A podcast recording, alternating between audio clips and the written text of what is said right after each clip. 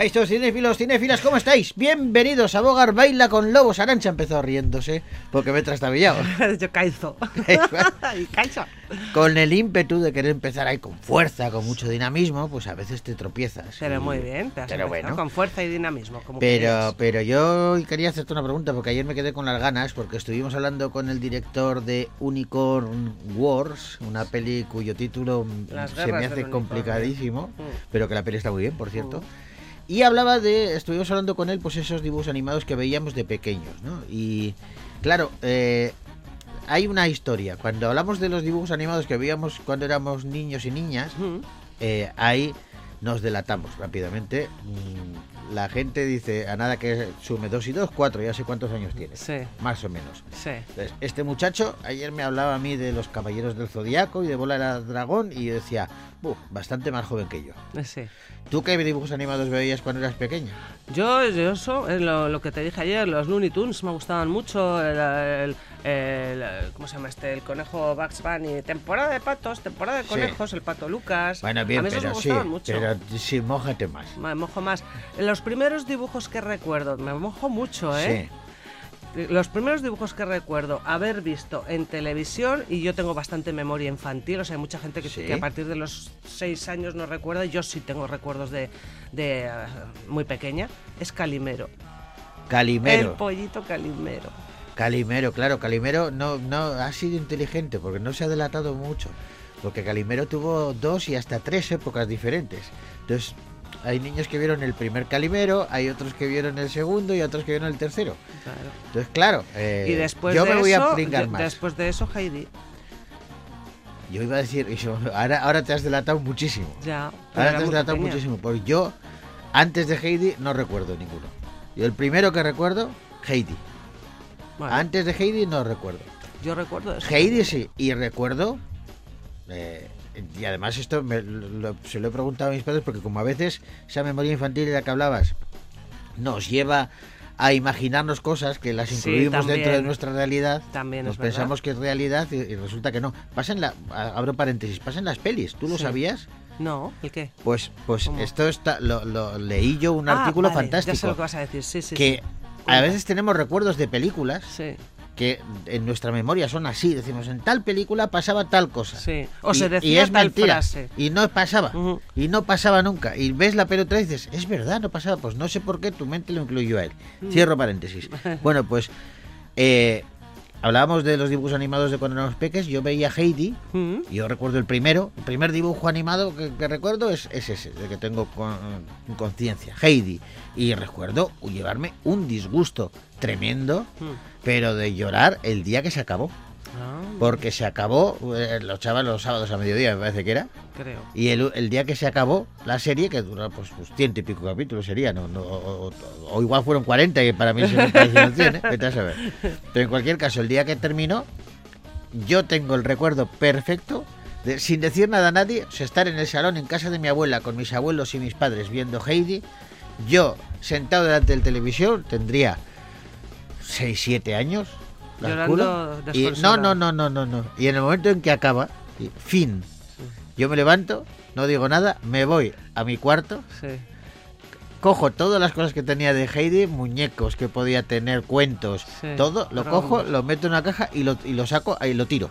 Uy, no me digas. Y viene mi madre Qué y me dice, pero, te cogiste". ¿pero qué haces yo soy tal? Dice, No, no, es que se ha acabado Heidi. Ahí es cuando me rompí, me eché a llorar. ¡Ah, Heidi! No, no pasaba nada porque el sábado siguiente había otra, pues sería Marco. Marco, sería. Sería Marco y ya está. Marco eh. lloraba y mucho. te enganchabas. Y con Marco pasa una cosa que tampoco se acuerda la gente. ¿Qué?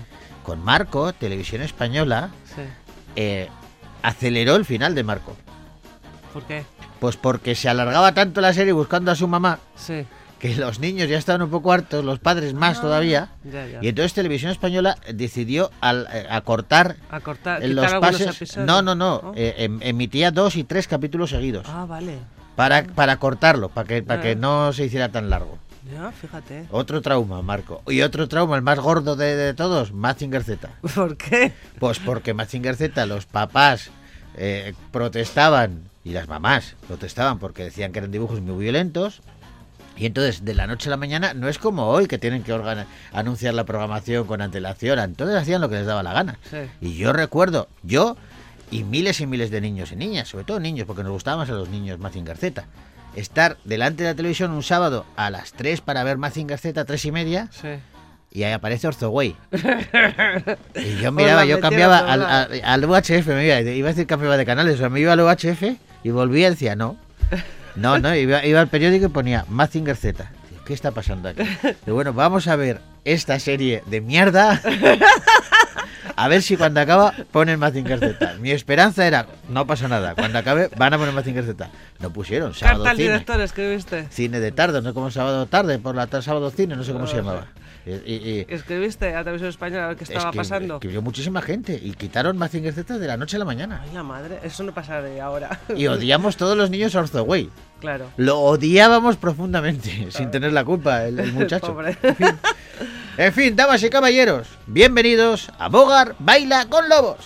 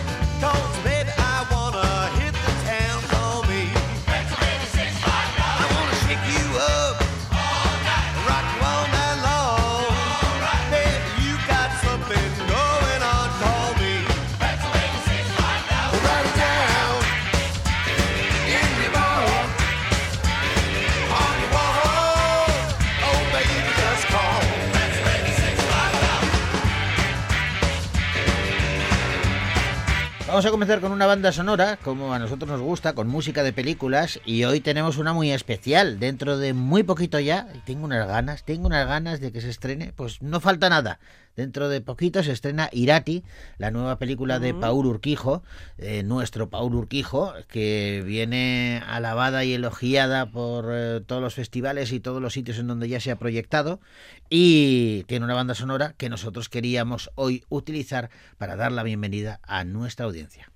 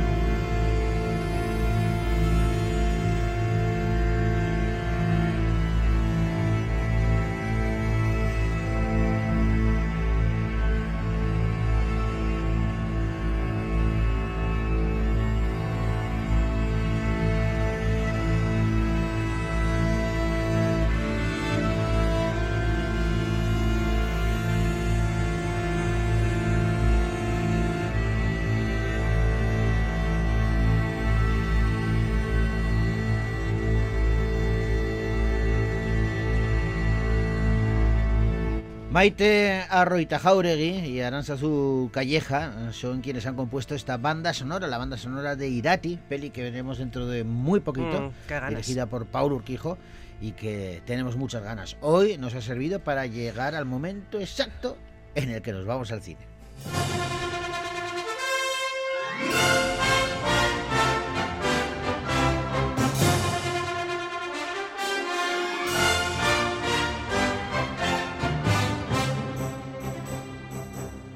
Ya me gustaría a mí ir a una de las fiestas de Babilón, una de las fiestas que cuentan en la peli que protagoniza Brad Pitt y que se estrena esta semana. Con ella comenzamos ese repaso por las pelis que han llegado a nuestra cartelera.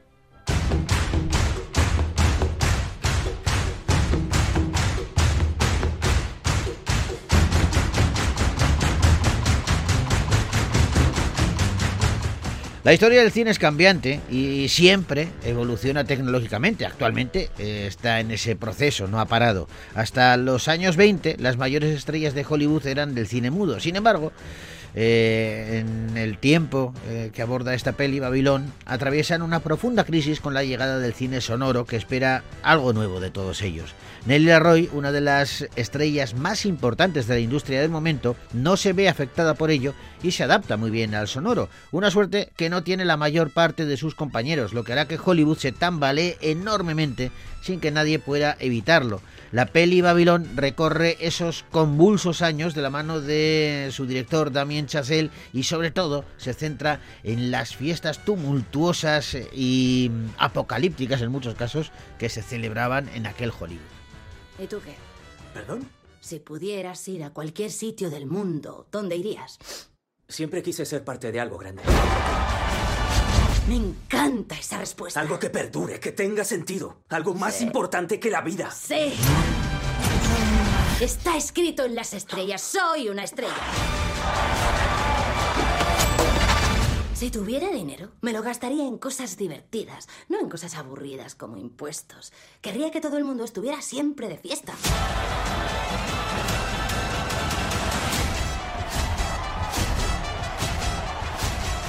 Bueno, pues Damien Chazelle es eh, el director y el guionista de Babilón, una peli que protagonizan Brad Pitt, Margot Robbie y Diego Calva, entre otros. Y es Margot Robbie quien lleva el peso de, de esta película, un viaje a los locos años 20, con el que, eh, que es la última, la quinta película de Damien Chazelle, y con ella pretende mostrarnos pues la más mm, trastornada, la cara más trastornada y magnética del Hollywood clásico. Dice el director que si la ciudad de Los Ángeles o de las estrellas, La La Land, Sí. Eh, fue una carta de amor a Los Ángeles, Babylon es una mm, proclama un poco loca y enfermiza a Hollywood y una declaración de su pasión por el cine. Bueno, y por la fiesta. Eh, Por Babylon. cierto, cinco nominaciones a los Globos de Oro. tío. Sí, sí. Babylon, una peli que podéis ver ya en los cines, de Victoria Gasteiz.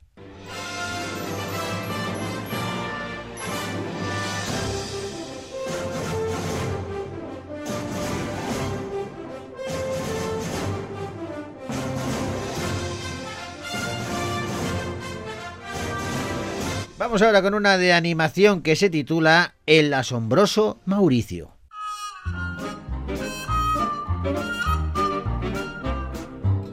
Mauricio es un gato fuera de lo común. Para empezar, no vive en una casa, sino que recorre el mundo viviendo aventuras. El protagonista de esta peli no viaja solo, tiene unas inusuales compañeras. Son unas intrépidas ratas. Ahora acaban de llegar a una nueva ciudad en la que se disponen a estafar a todas las personas que puedan y salir de allí con una enorme bolsa de monedas de oro.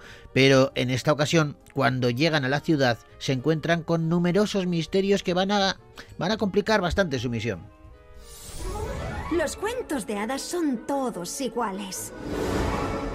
La princesa, el héroe. Pero esta historia es algo distinta. Soy el asombroso Mauricio. ¡Eh! Ese gato sabe hablar. Pues claro, muchos sabemos. Bien, vamos, vamos, vamos. ¿Qué papel tengo yo? No eres tan guapo como para ser un interés amoroso, ni tan divertido como para ser... Bueno, pues Toby Egenkel es el director del asombroso Mauricio, esta peli de animación que quiere darle una vuelta de tuerca a los personajes y presentarnos a este gato que comienza siendo un sinvergüenza, pero que, bueno, poquito a poco se va redimiendo. Mm.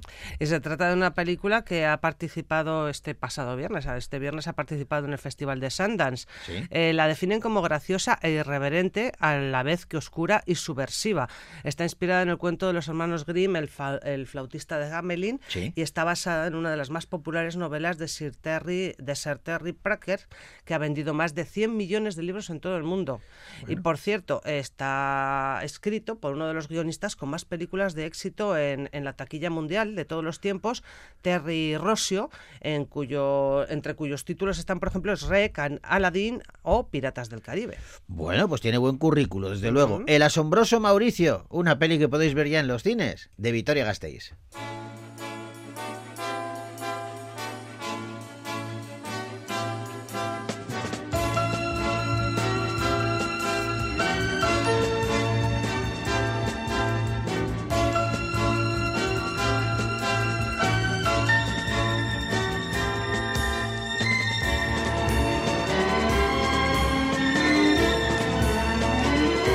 Ahora vamos con una comedia con la muerte como protagonista. Humor negro se cita en Una herencia de muerte.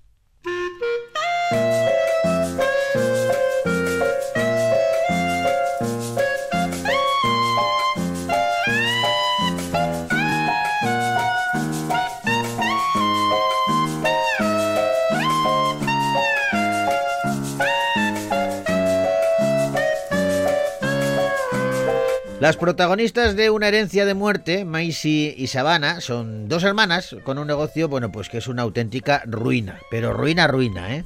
Por ello, el dinero, pues, pues claro, es una de sus mayores preocupaciones durante casi todo el tiempo. Cuando se enteran de que su tía Hilda, una familiar de Hannah con bastante dinero, se está muriendo, dicen, esta es la nuestra, corren hacia la casa de Hilda para intentar conseguir su herencia. En la mente de las hermanas ya ven cómo su futuro se aclara gracias al dinero de esta mujer, pero poco a poco y una vez allí van a descubrir que sus primas Beatriz y Richard resulta que tienen el mismo plan que ellas. La tía Hilda se muere. Cáncer. Y me importa un pepino. Mamá, es tu hermana. Lo sé, pero es una mala puta. ¿Estás pensando lo mismo que yo? La tía Hilda no nos incluiría en su testamento. No le caemos bien. No le cae bien nadie. Por si no te has coscado, nuestro negocio se va a la mierda y nuestras vidas más de lo mismo. Vamos a sacar las perras a esa zorra rastrera. ¡Tía Hilda! Nos han dicho que no estabas bien. ¿Y creéis que veros me va a animar? ¿Eres sorda, bonita? Ah, la prima Beatriz desde Nueva York, ¿eh? Cree que soy una sobrina maravillosa. Sabemos a qué has venido. ¿Es que nos ves cara de idiota? ¿De verdad quieres que conteste a eso? Hola, primis. ¿Qué pasa? No perdería el contacto con la tía. Sería tonto del culo. Macy, qué pasote. Te veo, pero que tope, tope guapa. Oye, Richard. Llámame Pichar. Va más conmigo. ¿No te quedaría mejor, Pichito? Prefiero Pichar. Parece que te ha dado el sol esta mañana. Tienes un ligero color. Ictericia. Sienta bien. Tenemos que vigilar a Beatriz y Richard. Intenta quitarnos la pasta. Había salido a comprar flores para mi tía favorita. Tony Collette, Anna Faris, Thomas Hayden Church y una fantástica Kathleen Turner son algunos de los protagonistas y protagonistas, bueno, iba a decir protagonistas, no, actores y actrices que aparecen en esta película, Una herencia de muerte. Está dirigida por Craig, como decías, que fue el director y guionista de Un funeral de muerte. Y todo comenzó porque estaba quería hacer algo donde los una comedia mm, donde los personajes Hablamos Tim Craig. Sí. Sí. Ah, que no lo has dicho tú. No, por eso. Ah, pues perdón. de Tim Craig. Y quería hacer algo donde los personajes femeninos llevaran la voz cantante. Y, y dice eh, la productora que le gustó mucho la forma de representar a las mujeres. Porque cuando un señor interpreta este tipo de personajes, a nadie le sorprenden sus comportamientos. Pero en esta película, las mujeres interpretan papeles muy masculinos y eso le da un aire pues bastante innovador a la película. Una herencia de muerte, una peli que podéis ver ya en los cines de Vitoria Gasteiz.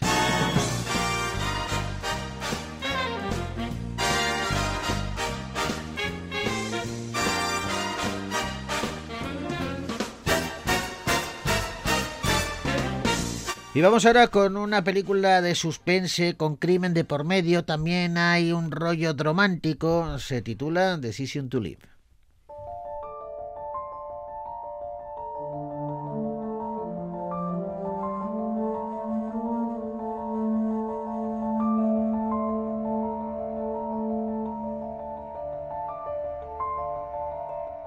Hi John, un experimentado detective, investiga la sospechosa muerte de un hombre en la cima de una montaña. Pronto comienza a sospechar de Sore, la mujer del fallecido, pero al mismo tiempo que sospecha de esta mujer, se siente irremediablemente atraído por el magnetismo que desprende la joven. ¿Ha sido ahí? Pues habrá que subir ahí arriba. ¿Qué hacemos subiendo por aquí? Debe de estar muy afectada. No la ha pillado por sorpresa. ¿Se ha reído? Ah, perdóneme. Me lo hice yo sola, ¿Y que se arañara hizo que la entendiera? finalmente. Finalmente. Han encontrado ADN. Park Chan-wook es el director de Decision to Live, eh, una peli, como decíamos, en la que bueno, pues un, hay un cóctel de diferentes ingredientes, romanticismo, drama, crimen, suspense, un poquito de todo, ¿no? Sí, es el director de Old Boys, si te acuerdas de aquella película Sí. también, y dice que ha escrito eh, y dirigido un romántico film noir que mm, no revoluciona el género, pero rescata muchos elementos de los, eh, del cine negro norteamericano de los años 40. Lo que hemos hecho ha sido apartarles completamente de esa estética visual propia del expresionismo alemán y componentes como el detective, la mujer fatal, el crimen, la violencia, eh, pues la sociedad corrompida, pues las han trasladado eh, con toda la naturalidad de la que han sido capaces a, a la Corea del siglo XX, hoy del 2020, del año 2020. Bueno, pues eh, una vuelta de tuerca a ese género en esta película, Decisión, Decision to Live. Decision to Live.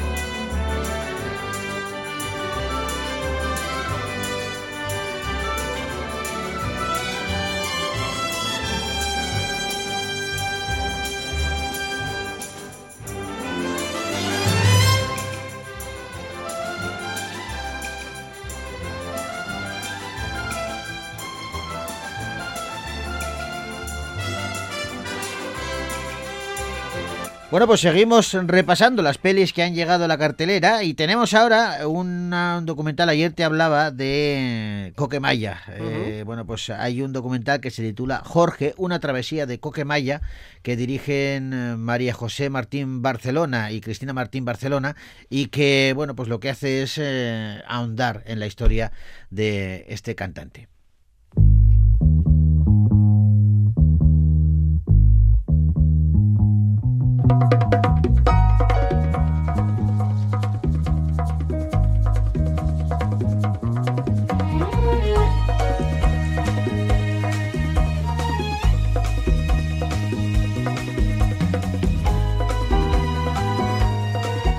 En los años 80, el joven Jorge Maya no paraba de soñar con su futuro. Este pequeño chaval quería vivir de la música y que todo el mundo conociera las canciones. Y ese sueño se hizo realidad cuando tenía tan solo 16 años. Sus padres le acompañaron para firmar un contrato con una enorme multinacional para formar parte del grupo Los Ronaldos. Sin embargo, esto no duró para siempre y cuando el grupo se separó, él, todavía muy joven, tuvo que enfrentarse de nuevo al mundo de la música y labrarse entonces una carrera en solitario. Coquemaya, primera. Mi nombre es Jorge.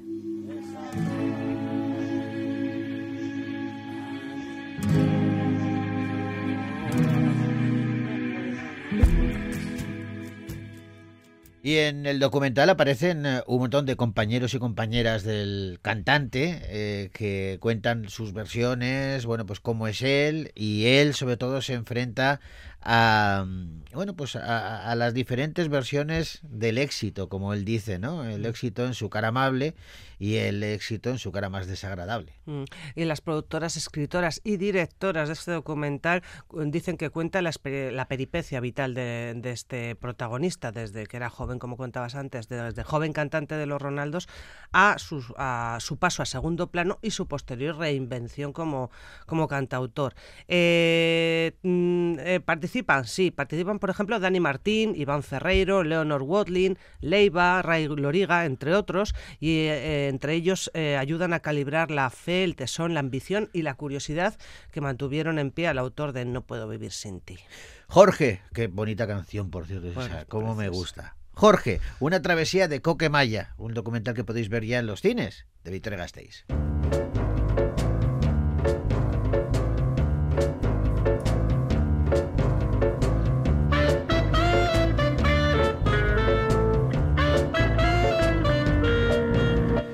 Tenemos que despedirnos, Arancha, que llega ya la hora de... Se nos ha hecho el tiempo encima. Vaya por Dios. Y hay que hacerlo con música. Bueno. Y estaba pensando, eh, digo, ¿y si canto yo alguna vez? Mejor no. No, Porque te despe... A ver, ¿tú te quieres despedir en alto? sí, Pues no cantes. porque soy bajito. Que cante Paul McCartney. Vale, que cante Paul McCartney, por ejemplo. Bueno, pues Paul McCartney con eh, el tema que compuso para una de las pelis de James Bond, la primera que hizo eh, Roger Moore como 007, Vive y deja morir, y un tema que desde luego es muy pero que muy conocido. Él nos sirve para deciros hasta la semana que viene. Agur.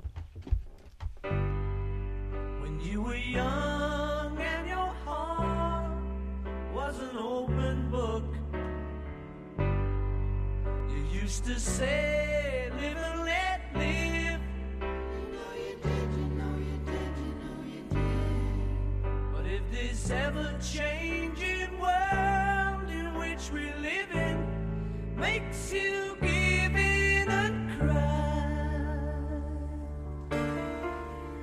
say live and let die.